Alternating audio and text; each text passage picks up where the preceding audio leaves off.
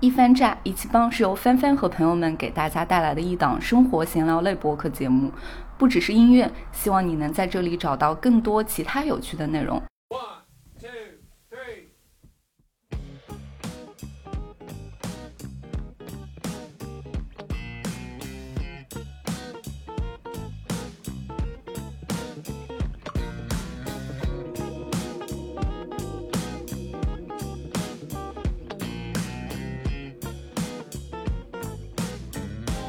Hello，大家好，我是帆帆，欢迎收听我们最新一期的一番炸播客节目。大家好，我是毛毛。在本期节目正式开始之前呢，我们先对上期节目涉及到的一个小披露进行一个刊物。嗯，上期呢，我们在聊的过程当中谈到了这个《世界奇妙物语》的主持人和《超级变变变》的主持人，我们错误的认为他们是一个人，尽管他们长得非常的像啊。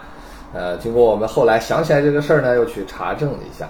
超级变变变的主持人呢叫迪本清一，嗯，呃，然后这个世界奇妙物语的主持人呢叫森田一义，嗯，啊，他们的这个共性非常多，比如说都是男人，都是日本人，对吧？所以说呢，这个就误导了我们，让我们错误的以为他们是一个人。在我们了解这个事情的过程当中呢，我们发现这个森田一义呢，他的这个属性非常的多。他是搞笑艺人，是广播电视节目主持人，是演员，是歌手，是作词人，是作曲家。同时呢，他还是一位实业家。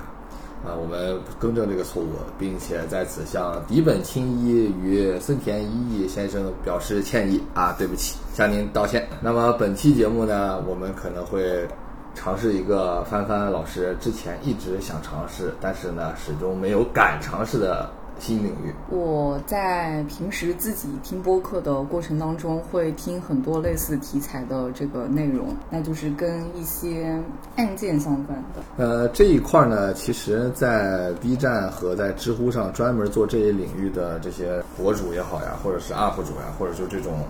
文章的这种创作者还是挺多的。感觉大家对这种。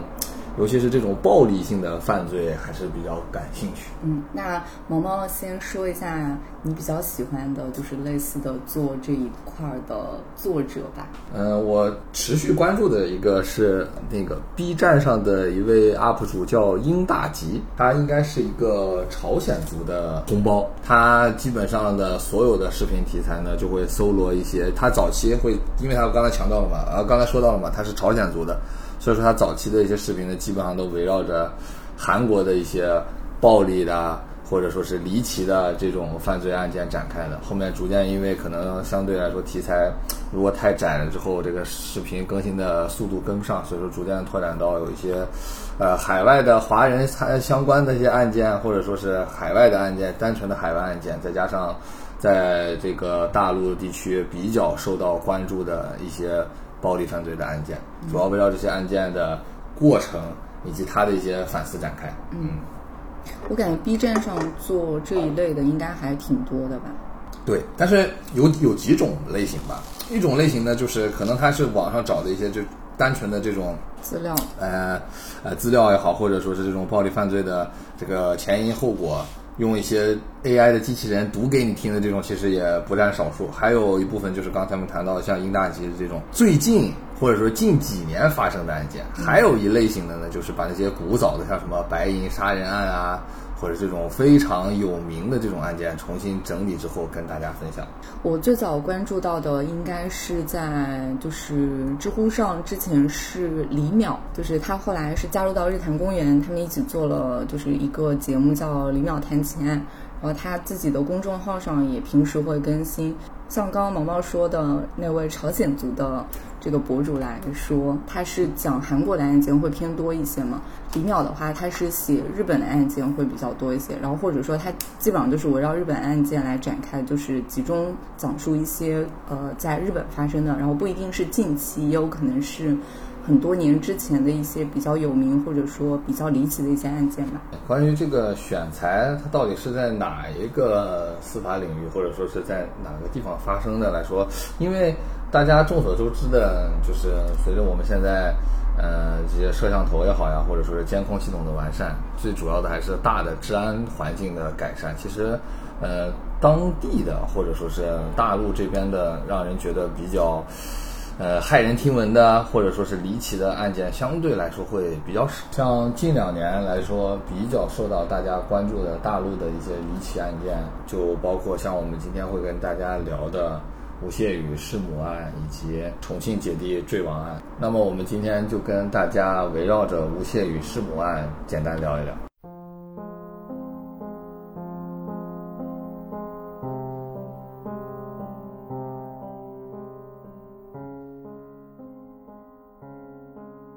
在今年的五月三十号，福建省高级人民法院对吴谢宇弑母案二审公开宣判，裁定驳回上诉，维持原判，即对吴谢宇以故意杀人罪、诈骗罪、买卖身份证件罪数罪并罚，决定执行死刑，剥夺政治权利终身，并处罚金人民币十万三千元。这个案件其实是发生在八年前，也就是二零一五年。那我们下面就按照案件发生的一个时间线，简单来跟大家梳理一下整个案件发生的经过吧。虽然这个案件在国内的关注度还是比较高的，但是也防止有听众不了解，嗯，整个案件的背景，我们也先大概的来介绍一下。嗯，首先我们先大概的来介绍一下吴谢宇这个人物吧。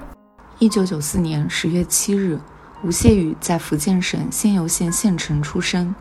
父亲吴志坚，母亲谢天琴均生于一九六七年，农村家庭出身，家境贫苦。吴和谢都在八十年代考取了大学，也都是各自家中唯一的大学生。自幼受到父母的影响，吴谢宇成绩出众，在中学阶段多次取得优异的成绩，并在高三时被北大自主招生提前录取，是大家眼中别人家的孩子。吴谢宇，首先他的生平以及他犯罪的这个事实，以及犯罪之后他逃亡期间的这些事情呢，其实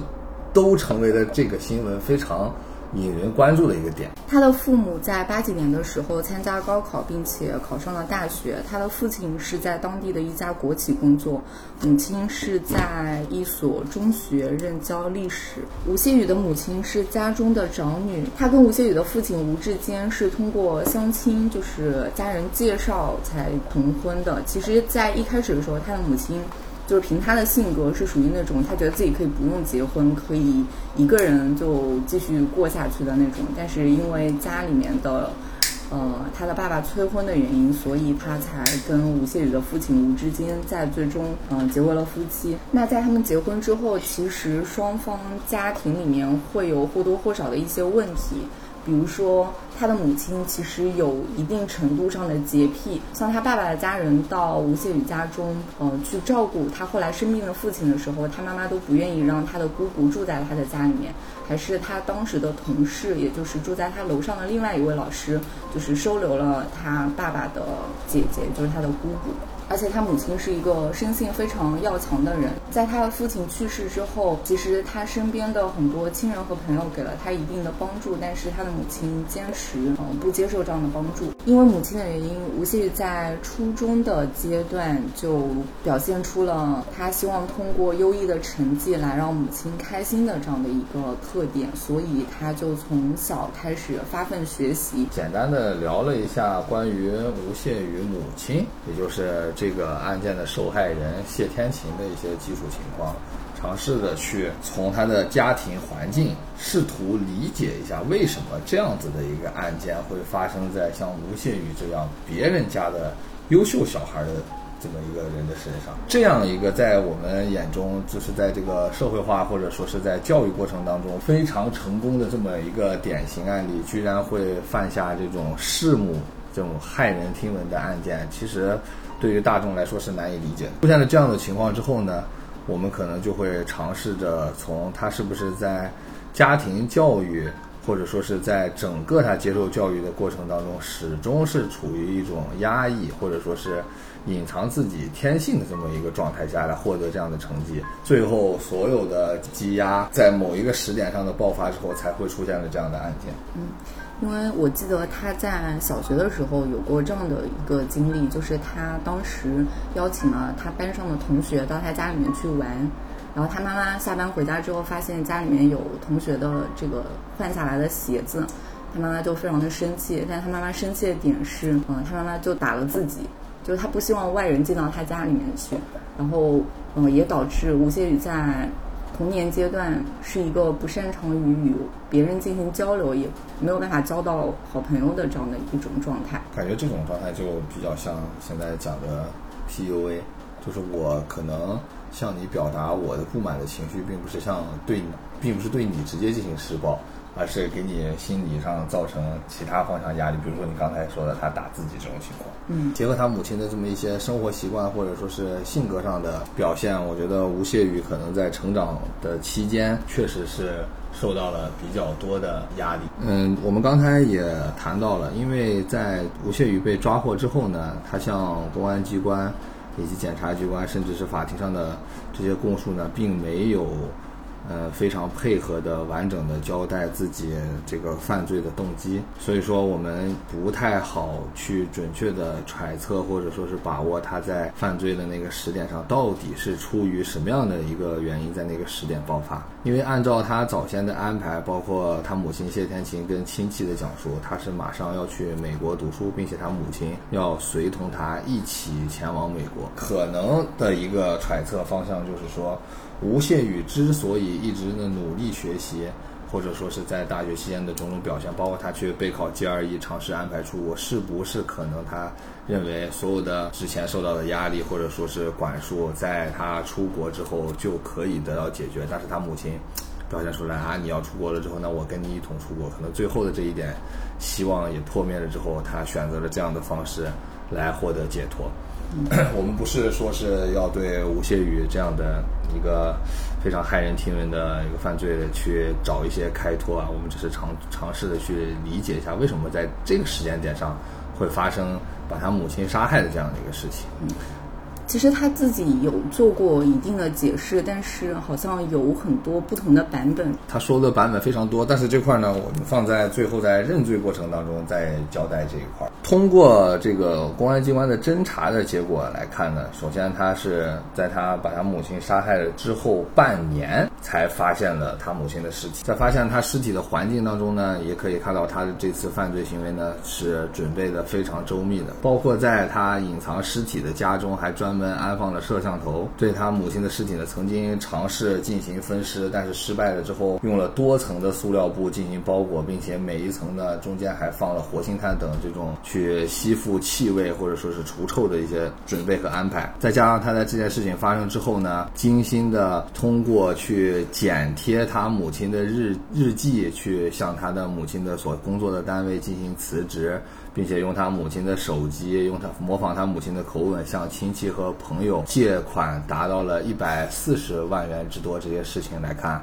我觉得很难去排除一个他是对整个犯罪过程以及他犯罪之后如何去逃亡事情做出进行安排。这个案件另外一个比较受到大家讨论关注的点呢，就是他在。犯罪之后的逃亡之路上所发生的各种可能跟性相关的一些问题，我们前面已经谈到了。他在把他母亲杀害之后呢，用他母亲的口吻向亲友举债，大概是一百四十余万元。所以说他的这个逃亡之路呢，大体上就分为了两个部分。一个部分呢，就是如何挥霍这一百四十余万元，以及一百四十余万元挥霍完之后呢，他是如何继续谋生的。二零一五年的八月份到二零一五年的十二月份期间，吴谢宇是前往了上海，与上海的一位从事性工作的这样的一位工作者进行了交往。并且还尝试向他进行提亲，据说是还拿出了一百四十多万当中的十一万作为彩礼，但是这个事情并没有下文。后来在他的这个所借的钱基本上都花完了之后呢？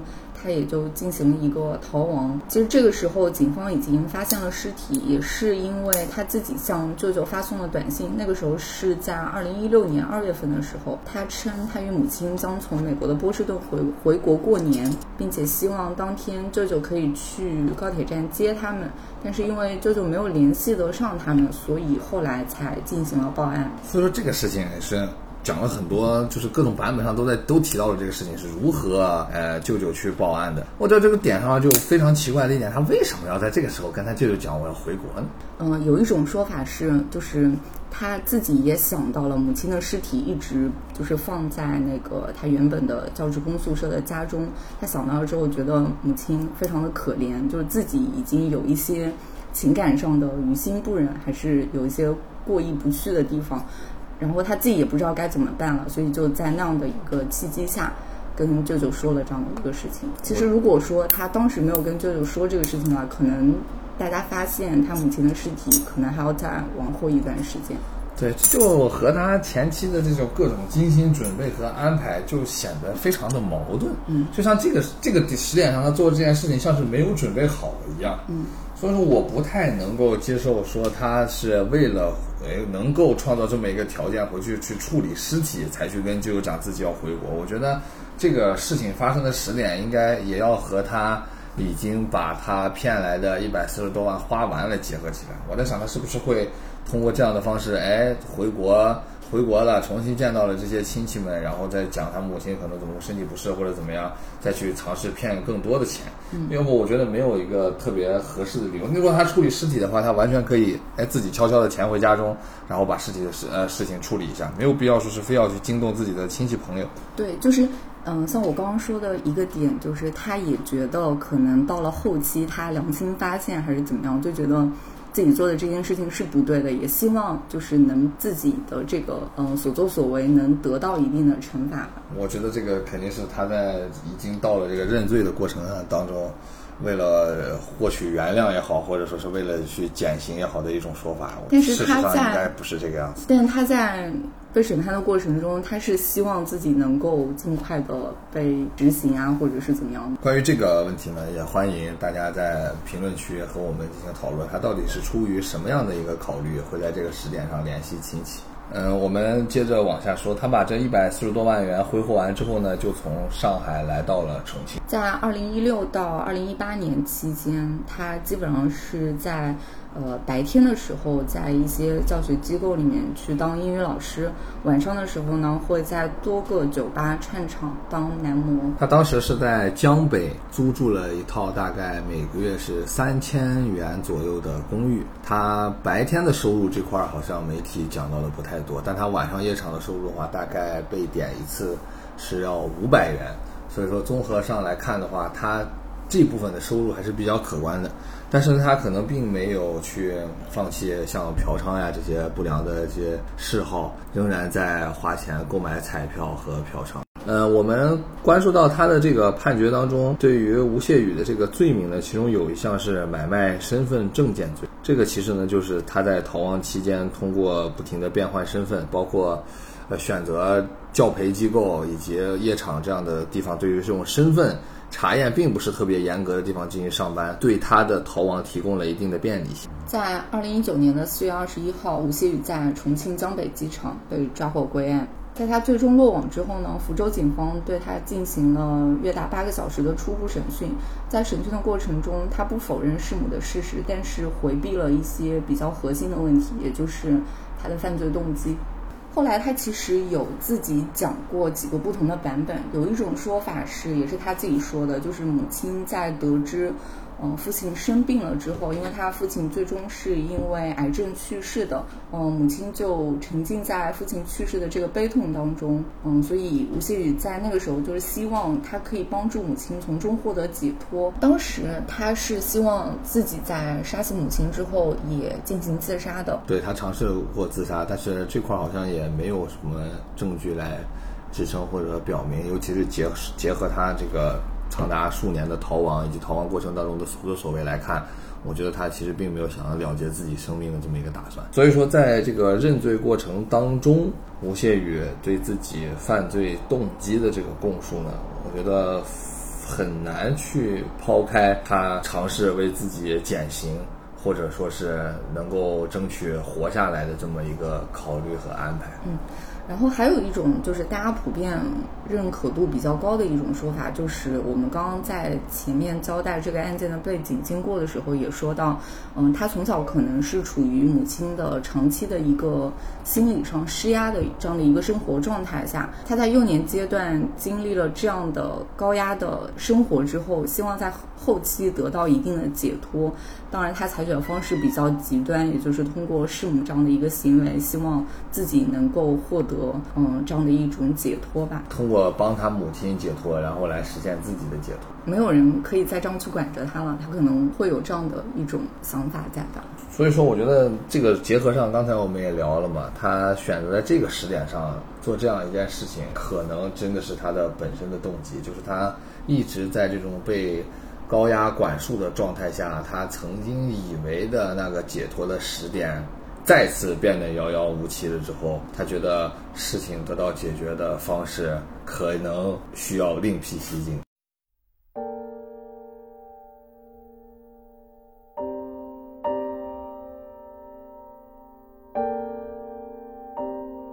说到这里之后呢，我们大概就把这个案件的前后的经过简单讲了一下。我们接下来想聊的呢，可能就是围绕着这个案件发生之后，媒体上的一些讨论，以及在这个案件的审理过程当中，吴信宇家人的一些表现来展开了。嗯，其实他父亲那一方的。亲属是不希望吴谢宇被宣判死刑的，因为吴谢宇作为父亲那边唯一的一个长子来说，对他们家族应该是一个可以算得上是唯一的希望吧。但是我觉得这个不知道是他父系的这一边去争取了他母亲这一边的最后出具谅解书呢，还是说他舅舅出于这种血缘关系也不希望他被判处死刑的缘故呢，还是怎么样？就是他的家人总体上来说，还是希望法院能够在量刑上予以考虑。就是前后呢都给法院提交了谅解书，并且在一审判决之后呢，认为法院的判决呢可能有失偏颇。这边我再插一个小小的题外话，就是他在二零二一年一审判决之后，吴谢宇是给他的舅舅写了一封道歉信的。就是在这封道歉信或者说自述书中，他提到了一个点，就是对他影响很大的一部电影。然后这个电影我们在前不久也一起看过，叫《迷雾》。因为在那部电影的最后，男主发现其实并不是外星人入侵地球，而是在那个迷雾散去之后，他发现其实是呃有人来救他们了。之后他就显得非常的懊恼。懊恼的原因是他在此之前已经把自己的儿子杀死了，并且他自己也打算尝试自杀。但是在他正准备自杀的时候，就是他其他的亲人全部都死掉之后，他发现其实是有人来救他的。但那个那个状态下，就是他已经把他的所有亲人都给杀死了，他自己也没有再选择的其他的余地了。他其实，在那一封写给舅舅的道歉信中是提到了这个点的。我觉得这可能会在某种程度上去解释，虽然他这个写的内容也不一定是他当时真实的想法，有可能是希望获得。呃，大家的谅解也好，还是怎么样也好，所表述的这样的一个说辞吧。但是我觉得也从一定程度上可以能够看得出来，他当时的一些心理的想法吧。他舅舅在一审的时候呢，也提供了谅解书，并且呢，还给吴谢宇安排了律师。但是吴谢宇呢，拒绝去与他舅舅安排的律师进行会见，并且呢，还最后选择了是这个法律援助指派的这么一个律师。这两件事情上来看呢，我觉得他也不太完全相信他的舅舅会原谅他，或者说是选择去帮助他。所以说，我觉得吴谢宇可能更多的还是考虑如何来帮助自己能够活下去，并且在这个过程当中呢，仍然不太敢轻易的相信，包括他舅舅这样的近亲属在内。这只是从吴谢宇的角度来看，就是争取谅解的这个事情。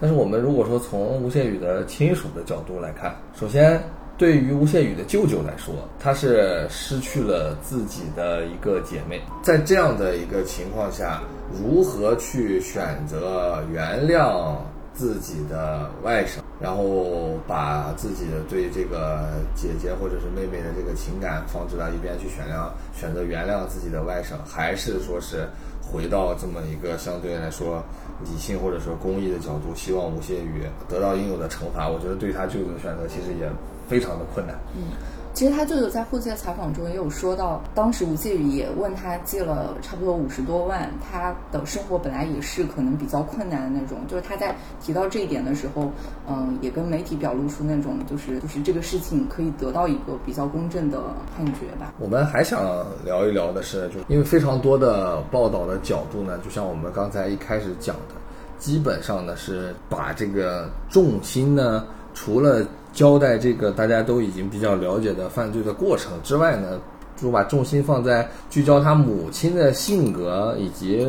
吴谢宇本身的这个成长经历上来看，就会让大家觉得，之所以问题会出现，更多的呢是把他这个暴力的成因呢就导向他的这个原生家庭或者说他母亲的问题上，就是有点像是这种被害者有罪论。的感觉，新闻或者说是新闻伦理的角度上来看的话，你觉得这种视角是 OK 的吗？我觉得可能这种视角是一个能被大众所接受，或者能被大部分人所理解的这样的一个点。媒体选择这样的一个角度去报道呢，可能是更多的尝试，就像我们刚才说到的，这个案件它本身的经过或者说是起因已经没有办法还原了，他可能是想通过尝试去理解这么一个。原生家庭的方向来获取这个最终理解这个暴力凶案的这么一个关键的，像像是钥匙一样的一个切入点。嗯，这样子切入，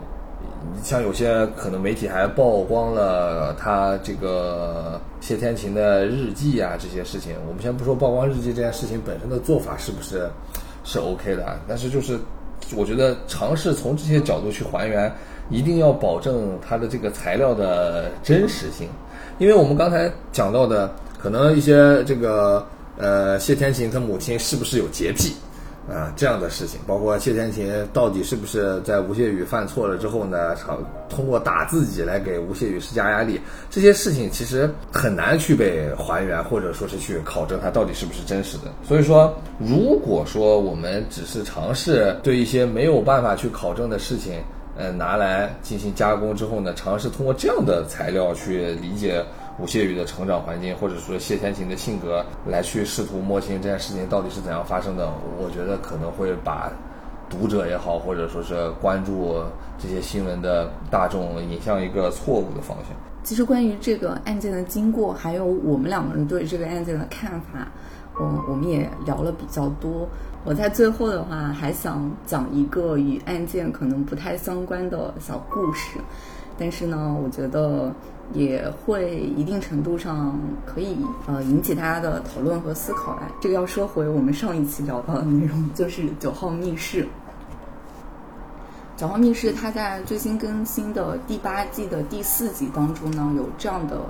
呃一个故事内容出现，这边可能会涉及到一定的剧透。然后也是在毛毛没有看过的情况下，我可能要来给你讲这个故事了。嗯，这个故事它讲的是一个，嗯，那种知识竞答的一个比赛，有点像国内的类似于那种一站到底还是之类的这种知识性竞答的一个比赛。然后它的场景就是这样的一个节目背景。然后参赛的这个选手呢是三组，其中有一组是一个家庭，然后这个家庭就是他的。爸爸妈妈还有女儿一起来参赛的。这个女儿在比赛过程当中表现出了非常超群的这个记忆力，她对于很多问题都能很快的做出回答。但是我们在就是观看整个比赛的过程中，就会发现妈妈和女儿之间有很多的这种小的眼神交流也好，还有其他的一些交流也好，就是能看出来女儿是一直受妈妈的管控的。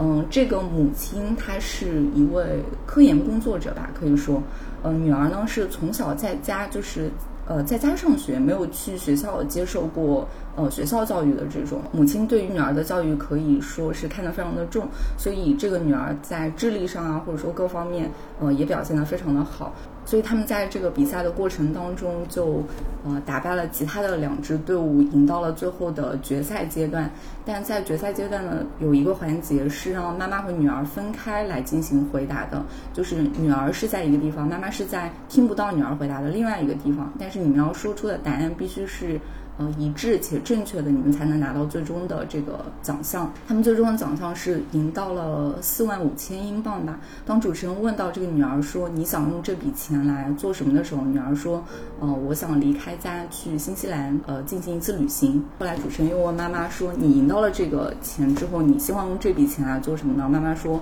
我希望在家里面可以建一个地下室，这个地下室就可以有一个更好的环境去给女儿，呃，比如说给他的学习啊、研究啊，做更多的这个技术上的支持。所以说，这两个人的想法就是完全不一样的。后来他们在得知，就是女儿在得知妈妈的这个提议之后，她就非常非常的生气，她就不希望最终能赢得这个四万五千英镑。所以在最后的这一题比赛的回答的时候，妈妈也知道了女儿要去新西兰，摆脱她的这个束缚和掌控。后来妈妈就故意说了一个和女儿不一样的结果，最终他们没有赢得这个四万五千英镑，就直接可能要回家了，拿着原本。嗯，比较少的这个奖金回家了。但是女儿在最终的这个最后一幕，主持人宣布比赛结束的时候，她用意念，这个可能偏带一点这个故事里面其他还没有交代的一些背景，她就直接把她妈妈杀死在那个比赛现场了。所以就是我讲的九号密室的这个故事，也是我刚刚在跟毛毛聊这个吴谢宇案件经过的当中突然想到的，是一开始没有准备这个故事，但是。就是我们在聊的过程中，可能也分析了很多他做这个事情的一个动机也好，还是其他的一些心理因素也好，让我想到了这个事情。我觉得就是在这个家庭的这个角度上来说，父母与孩子之间有分歧，并且呢，这个分歧呢，可能是没有办法通过一方去说服另一方。的方式去解决的，我觉得大部分情况下都是父母因为从他呃控制着这个家庭或者说是小孩的这个成长的这么一个角度上来说，最后都是小孩选择妥协，但是不排除这种妥协只是某一个对某一个阶段的一个表现，最终这个妥协肯定不会一直持续到最后。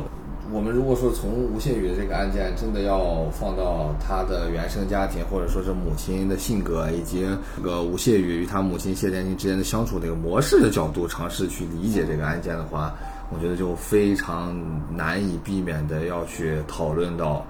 这个孩子成长过程当中，父母应当以一个什么样的身份，或者说是什么样的程度去介入的问题。嗯，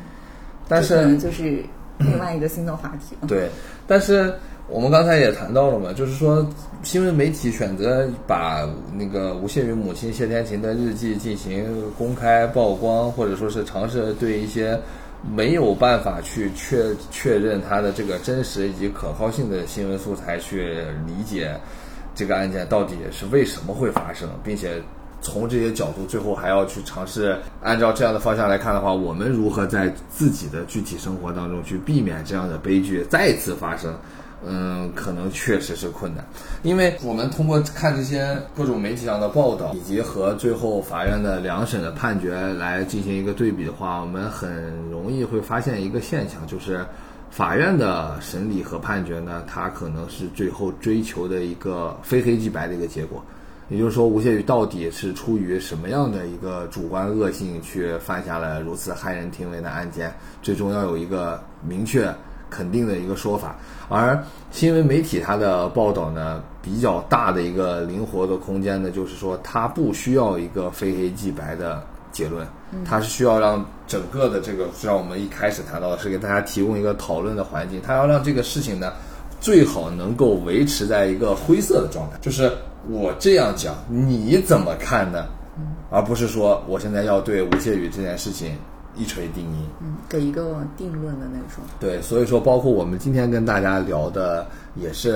这样的一个问题，说大家去各方面去获取信息的时候呢，还是要去结合自己的思考和判断，而不是一味的相信可能谢天琴这个受害者对。受害者本人可能对出现这样的结果有着不可推卸的责任，因为其实像这种案件类的节目，或者说案件类的一些信息的话，大家如果对这些感兴趣，我相信，嗯、你自己在网上可以查到的信息或者获取到的资料也是非常非常多的。然后播客的话，它可能只是通过呃有人讲述，就不管是播客还是视频也好，就是通过呃有人讲述的这样的一个点吧，帮你去可以说就梳理一下这个整个事情的经过啊，还是什么。就是我们也希望能够通通过我们两个人不同的一些些想法，或者说不同的一些观点，嗯、来跟大家分享一些我们自己的看法。当然，后期我们也会尝试在这个题材方面再进行一些其他的这个内容的录制。因为其实在我看来，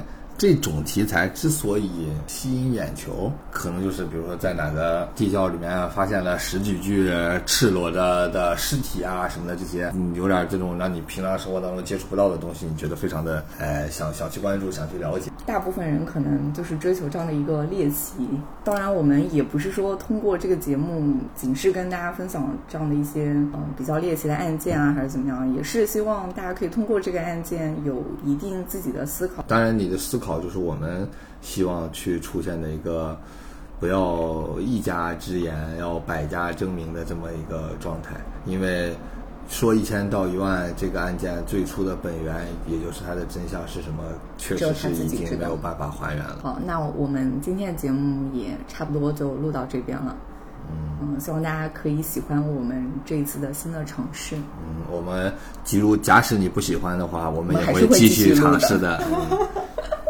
嗯这就是我们的宗旨啊，就是你喜不喜欢啊，你喜不喜欢，我们都要继续录啊。但是我们还是希望你告诉我们不喜欢。